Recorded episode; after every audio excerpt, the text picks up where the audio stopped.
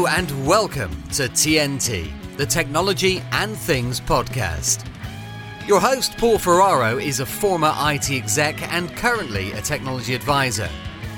Jeff Kruger, a fellow technology enthusiast, is the co host. They both spent many years working for a Fortune 500 company and are both passionate about leadership, technology, and the community. I'm feeling very Van Halen. It's good. Yeah. Well, thanks for having me again. I appreciate it. Todd's one of my uh, favorite people in the whole wide world, and I and I absolutely mean that because he introduced me to the baked potato in Studio City, which happens to be one of the used to be, and I hope once again becomes uh, open. But it's one of the best places to see live music. You see absolute legends in the size of a bedroom. So that's LA does have those really cool, super small venues that are you know that that are good for 50 people or something, and they've got a ton of those places. Well, what's cool about the baked potato is there's two shows sets, and that's 9:30 and 11:30. The 9:30 is a little bit more packed because everyone's got to go to bed for the next morning. But if you stay for the 11:30 show, the artists will play bonus material. They'll do cool stuff. Uh, they're a little bit more liquored up in certain cases, so I think that's the fun showtime to go to. And forget about 50. Um, I've seen as low as like 20 to maybe 30. Wow, it's incredible. Yeah, uh, Billy Sheehan, who uh, used to be in David Lee Roth's uh, band, solo band, after he left Van Halen he did a show uh, with a bunch of other musicians, and they were just uh, screwing around on stage. Uh, but literally, I was probably four feet away from him. There was maybe 25 people in the audience, and the acoustics in this place has been so dialed in from all the shows and just all the expertise that comes through that place. It was incredible. I didn't want to leave. So where where did you where did you meet Todd at? Good question. Uh, I was introduced to him uh, by a manufacturer partner back in 2005 when he was at Universal Music, and we just stayed in touch. I mean, I, the first the first meeting we had uh, was similar to uh, some of my favorite meetings that I have with other customers that are musicians, in that we sat there. There's probably four other people in the in the room.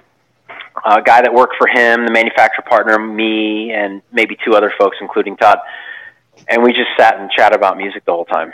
And when I walked out, uh, the manufacturer partner goes, "Well, uh, I don't know if I'm going to invite you to another meeting you guys didn't get anything done." Worked out for me. Nice. Yeah, but Todd is a monster musician. Uh, he was in a Dream Theater cover band, and if oh, I know Dream. Uh, I love music, Dream Theater. I just saw Dream Theater go. recently. There you go. Boom. Yeah, they, yeah. Oh, that's uh, cool. When you say recently, when after they last, re- uh, released the last record? Last year, it, they actually played at a gig in uh, in El Cajon. Uh, they played really? a theater, maybe like a thousand seat theater. It was it was, was this awesome. before or after the latest record they released? It was. I think it was after. I think it was part of that whole record. I think it was part of that their release. Tour. Yeah, yeah but it, it was cool to see a show that was like two miles from my house. no bands play near my house. It was just a really random thing. Uh, El Cajon has a, a theater. They they have a community arts center that they turned into to like a theater, a live venue. Uh, of course, it's only been open like six months, and then of course the pandemic happened. So. Uh, I'm telling you, man, these places are not going to be able to make it. Uh, my local watering hole that has really good shows, um, like I just I saw Living Colour there a few years ago, uh, so they they get some good acts. All right. Hey Todd, how are you doing? Real good. How are you doing? Great. Oh, look at that guitar. He definitely cleaned up the back, didn't he? Yes, he did. is that a fretless? It is. Oh, what is that? Is that a Warwick? It's an, it's an Ibanez. I love the hollow body too. I bet that thing sounds great. Yeah, it's beautiful, huh? It's unusual. I like that. It is. And before you jumped on, uh, Paul and I were talking about uh, just you in general and everything that you've done. And I, if I remember correctly, you played in a Dream Theater cover band for a little bit. You know, uh, NBC they, they had this corporate battle of the bands, and NBC was one of the companies that had participated in it, and their guitar player left, and so they needed a new guitar player, and so they gave me a tape, and it was a it was a Dream Theater medley of Journey, Dixie Dregs, Pink Floyd, and some other stuff. Oh, And they said, if you can learn this by Tuesday, then you're in. And so I was able to do it. And so it was it was pretty great experience. And we actually went to the Rock and Roll Hall of Fame and got to play on the stage. I remember and, uh, that. it- It was so much fun. And then uh, Mattel, when I worked at Mattel, they had a company band, Toy. and I remember yeah, that. And we and we did the same thing. And this is pretty sad. We they had the um, they had the regional um, the regional competition, and we won on a Sunday at the whiskey. And I turned in notice Monday, so I didn't get to go. So it was a really big disappointment. Well, Paul, I mean, you've heard Dream Theater and everything that Todd mentioned.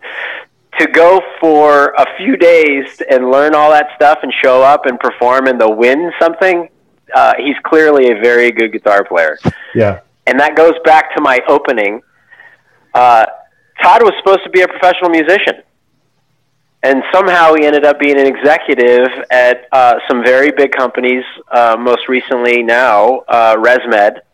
But when he and I met, it was at Universal Music, who, by the way, uh, is in the news today. Uh, I don't know if you guys read the news about uh, Mr. Bob Dylan cashing out in a big time way. So your alma mater is uh, keeping music alive and well uh, we'll see what comes out of that publishing and licensing uh, situation. But that, that's where Todd and I met at Universal Music, and I was telling a little bit of the story to uh, Paul.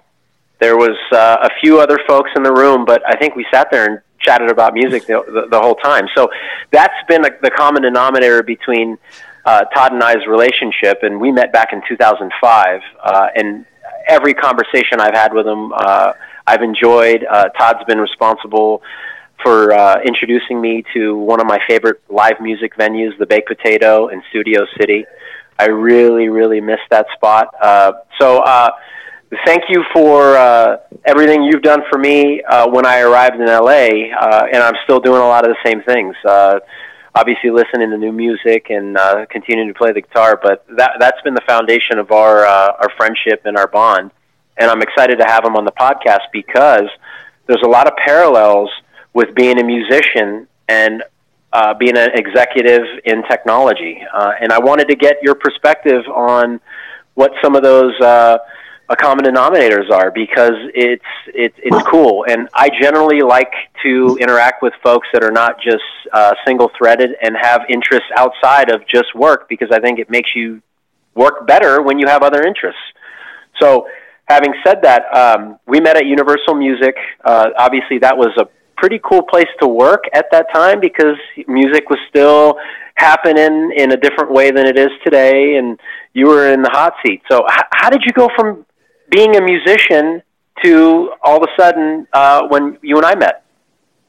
Yeah. So, and when you and I met, it was amazing. We were instant friends, and it's so I wonderful. know, Paul. It's so wonderful when that happens. Uh, and you, you know, music is a great common denominator between people. And how many people do you know that love music that aren't just cool people and a pleasure to talk with? And so I'm, I'm really glad that we've always had this friendship. And Paul, you're a music fan, and I feel like we're fast friends as well. So I appreciate getting the opportunity to talk to you guys. But you know, uh, my from the time I was 10 years old when I first picked up a guitar, I just loved it, and it was just such a natural thing for me. And it's what I did every single day. You know that that 10,000 hours, Malcolm Gladwell's 10,000 hours. I did my 10,000 hours before I was 18, and uh, I always had a guitar every day, hours a day.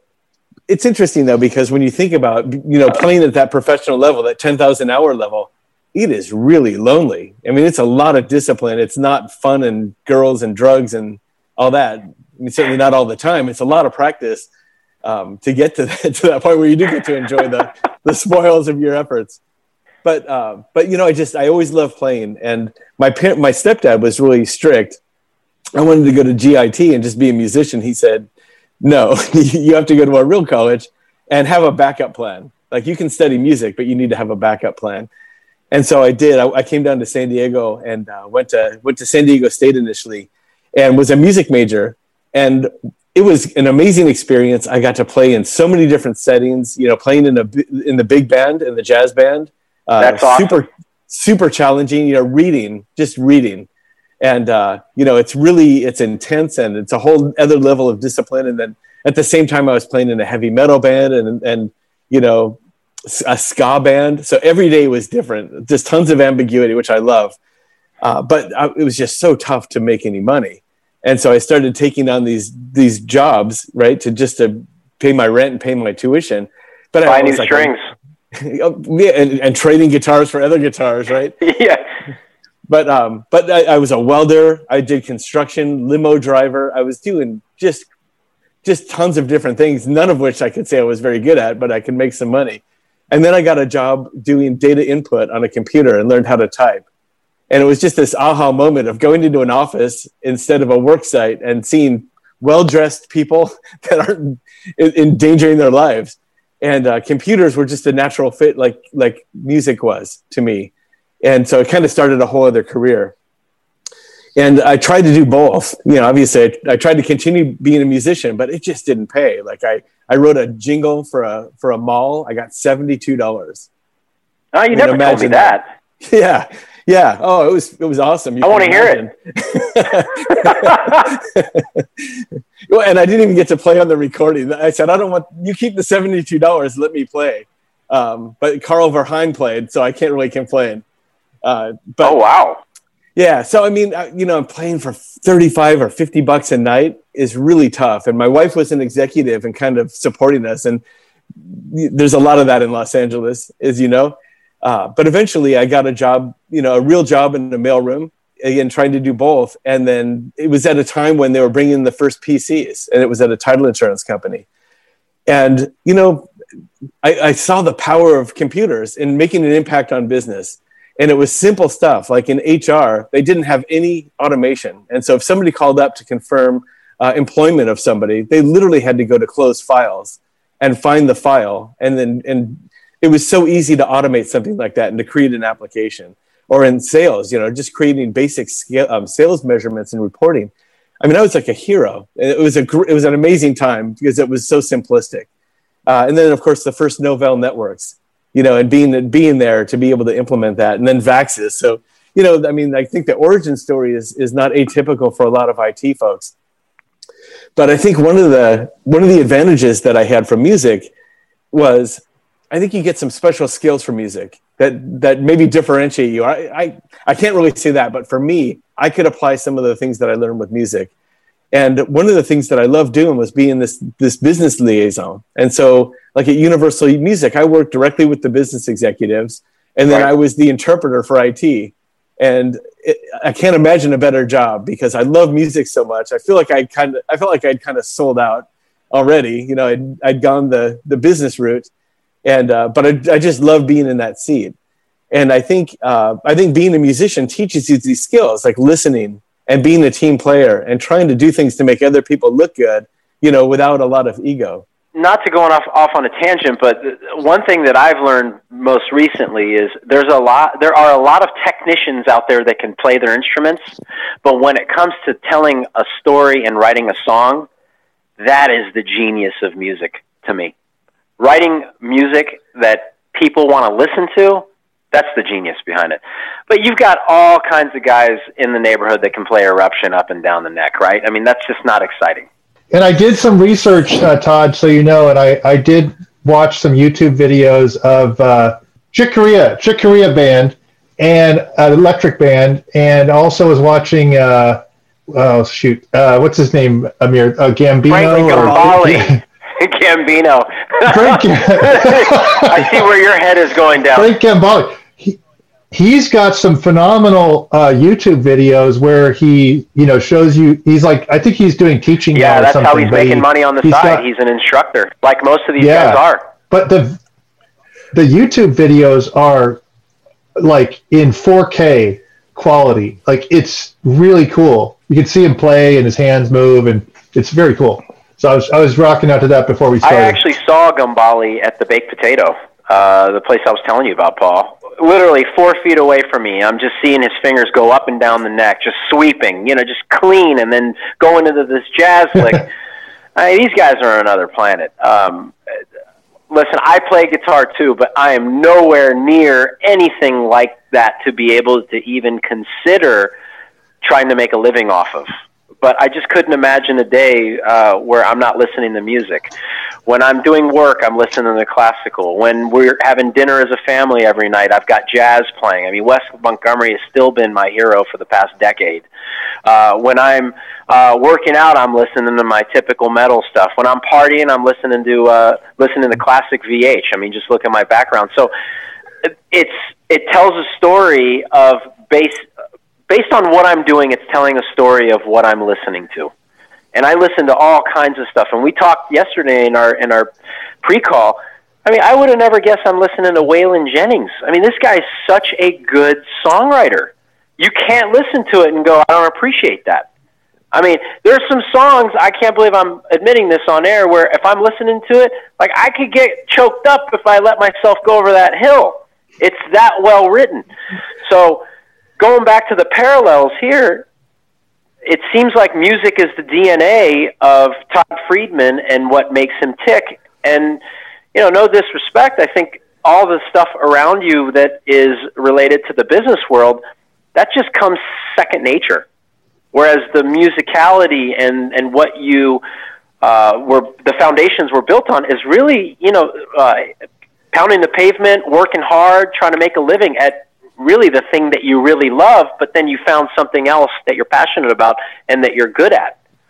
And you've been able to keep evolving. I mean, being the chief information security officer of a major corporation, that doesn't happen overnight. That took a lot of woodshed, like you mentioned in your bedroom, woodshedding on the guitar. So uh, I draw a huge parallel of the work ethic to be able to get to where you want to be. So we have to play our instrument every day, or else I'll speak for myself.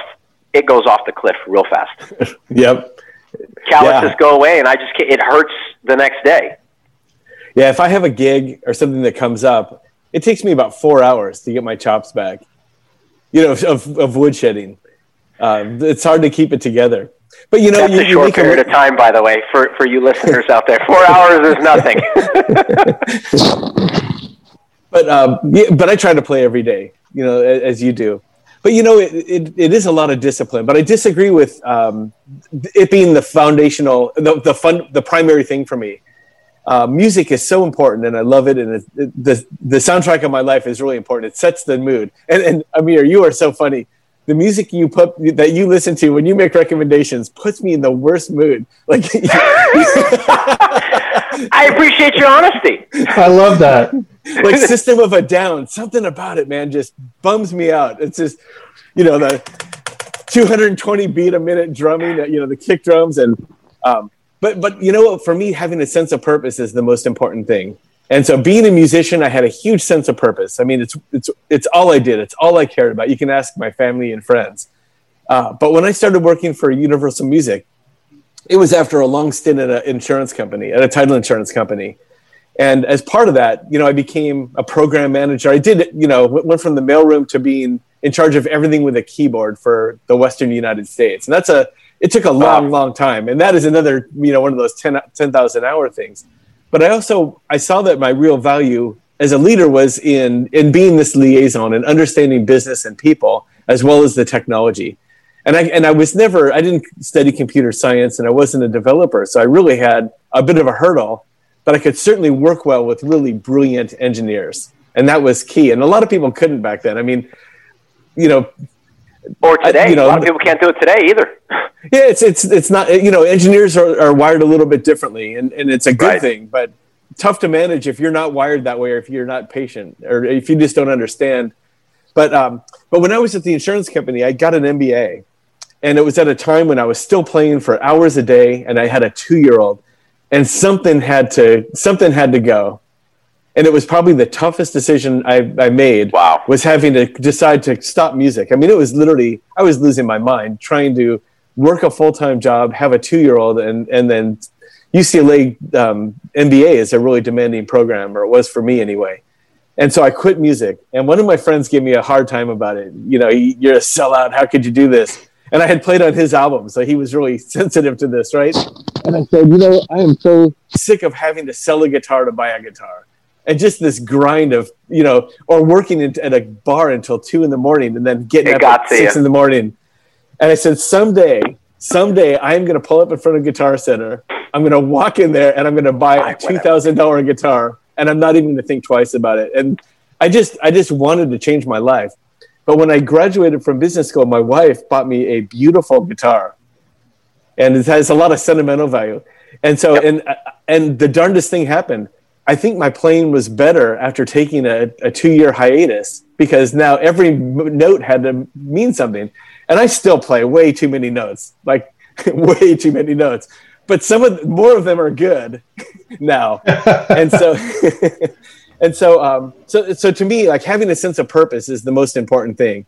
And when I went to work for Universal Music Group as a musician and loving music, I mean, I felt like I was part of the machine that could help spread new music to more people all the time and help artists. And I just had this sense of purpose every day. And my team that I built, everybody had that same passion and they were there for a reason. And there's so much to be said for that.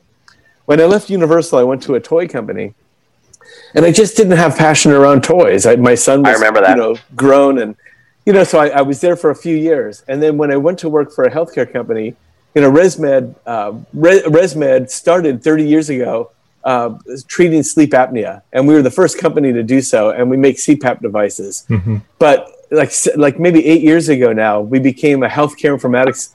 We invested more heavily in healthcare informatics and saw how data could change what we do and how we impact lives. And so I I, um, I suffer from sleep apnea and I have for a long time. And so ResMed changed my life years ago, like before I ever thought about being in healthcare. I was very happy, but I had I got this CPAP machine and I it, it, it's amazing what a difference it made. I didn't even know I had a problem. And I remember you night, said that, yeah.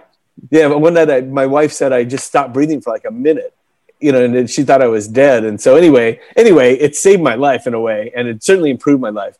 But going to work for a company like that and having that sense of purpose again is so critical. And everyone on my team again has the same sense of purpose. We affect millions of people's lives uh, in a very positive way, and it's a great company with great leadership. And they have the best thing for me is that they've got a lot of respect for for the importance of protecting stakeholder data and systems and I didn't have that. You can imagine trying to do security at a at a music company. It's it's a tough sell. I mean, um, the life cycle of an asset is very short, right? If something pops, like when Eminem became popular, it, it, everything was about Eminem and like these. I remember. You, you, you know you protect assets for what six weeks, you know, three months before it's released on uh, back then on um, CD, and then it was out. It was free. It was on right. Napster. Yeah. Um, so, so it was very different. Um, but I have a sense of purpose now that is probably the best sense of purpose I've ever had. So you have that passion. You had that passion at Universal. Obviously, there was another organization uh, that you were less passionate about, and then now you're back to uh, an organization that, uh, to your point, changed your life, had a real impact, and then now you are now behind the driver's uh, seat and hopefully making an impact across uh, the community. And where I'm going with this is uh, ResMed has transformed its business recently uh, to adjust with uh, what's happening with COVID 19, if I'm not mistaken.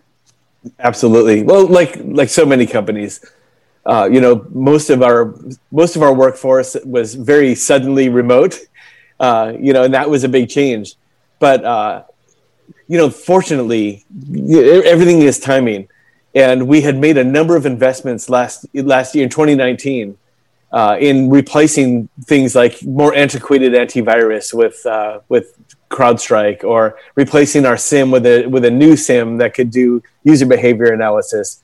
And we it was a number of products that we bought at the same time. That was not the plan. The plan was not to overwhelm our, ourselves with all these projects. But yeah, with tooling, gosh, right?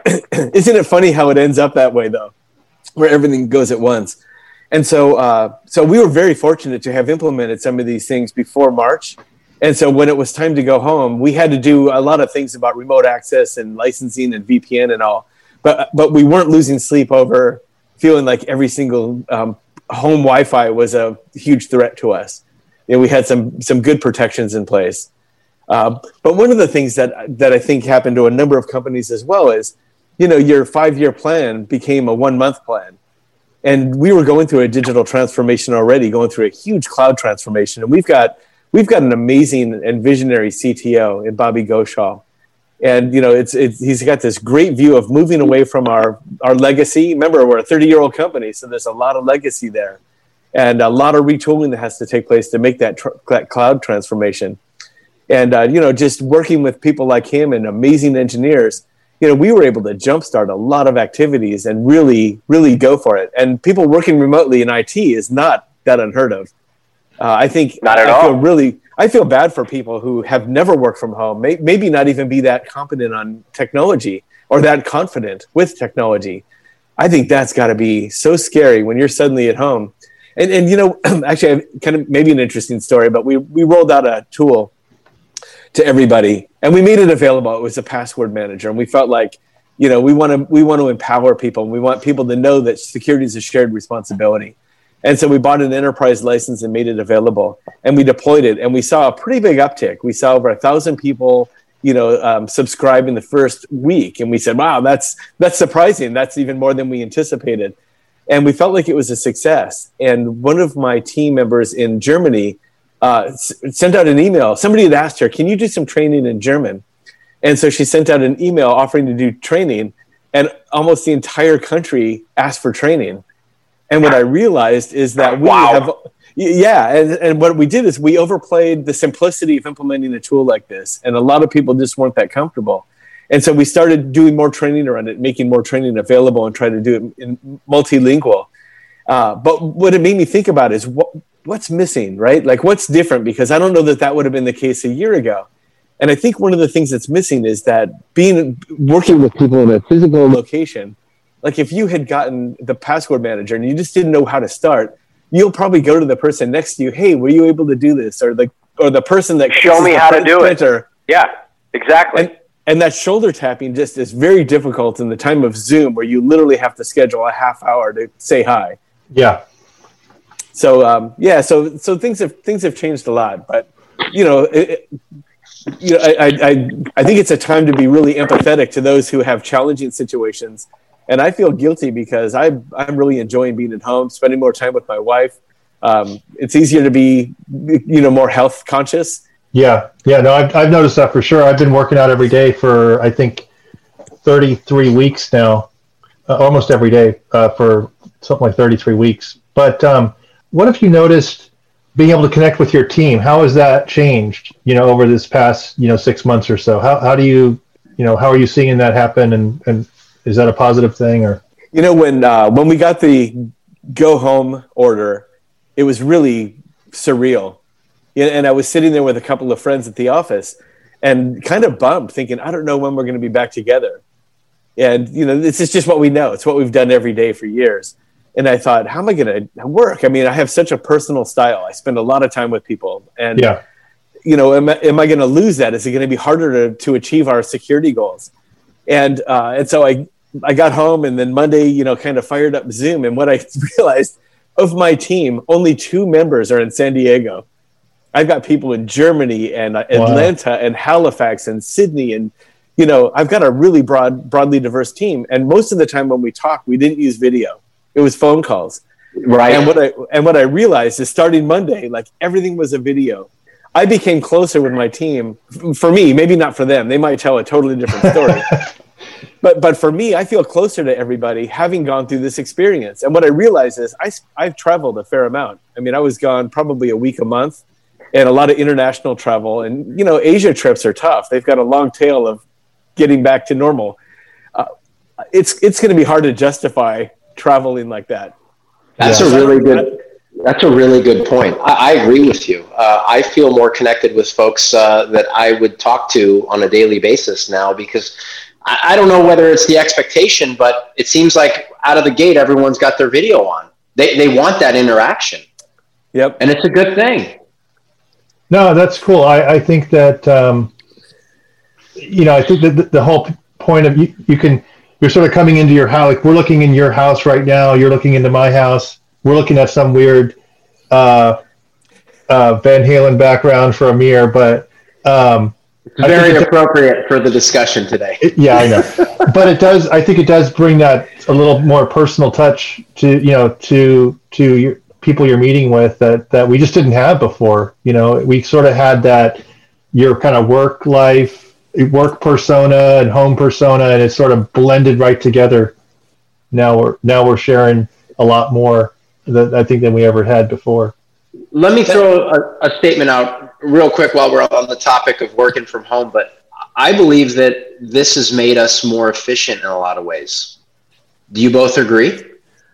I I think so. I mean, I I have more time to work, and and that can be that can be a good or a bad thing. Um, but I certainly have to think about where we where I spend the time because like you know what? It's it's that half hour chunk for all the meetings that can really become a challenge. And uh, you know n- not to mention all of the social or um, all the panels. There's so many opportunities now to spend time so many different things that you can be spending time on. And you have to become really uh, you have to become a ruthless prioritizer or else you'll find that you're doing things that aren't really adding value to your purpose.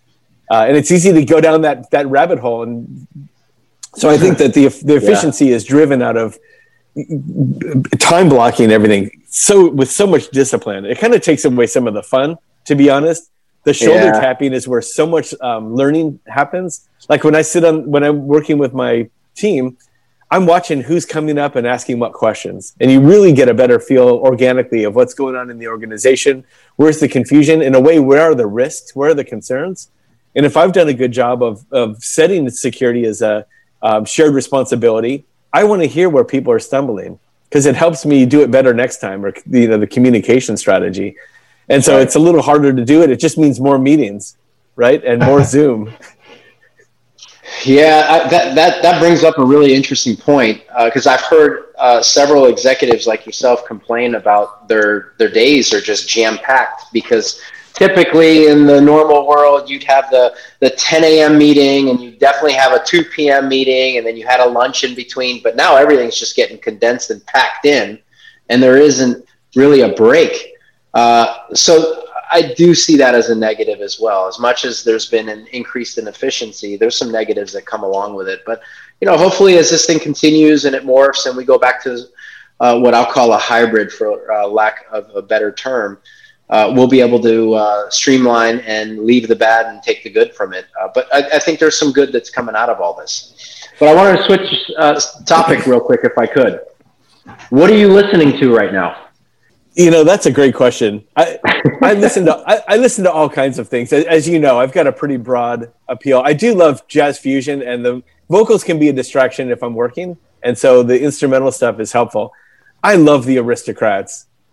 And I know you and, and we talked about this a little bit yesterday, but you know, the aristocrats to me are the are an example of how a group of people can work together and make each other better and make the outcome better because they're all amazing players and they play and they listen all the time. You can just see it. And, for anybody who has a tolerance for jazz fusion or instrumental music, I totally recommend listening to the aristocrats and again, there's a very high quality video on YouTube. It's from Germany, and just watch the way that they interact, and it, it, it's so inspirational to me.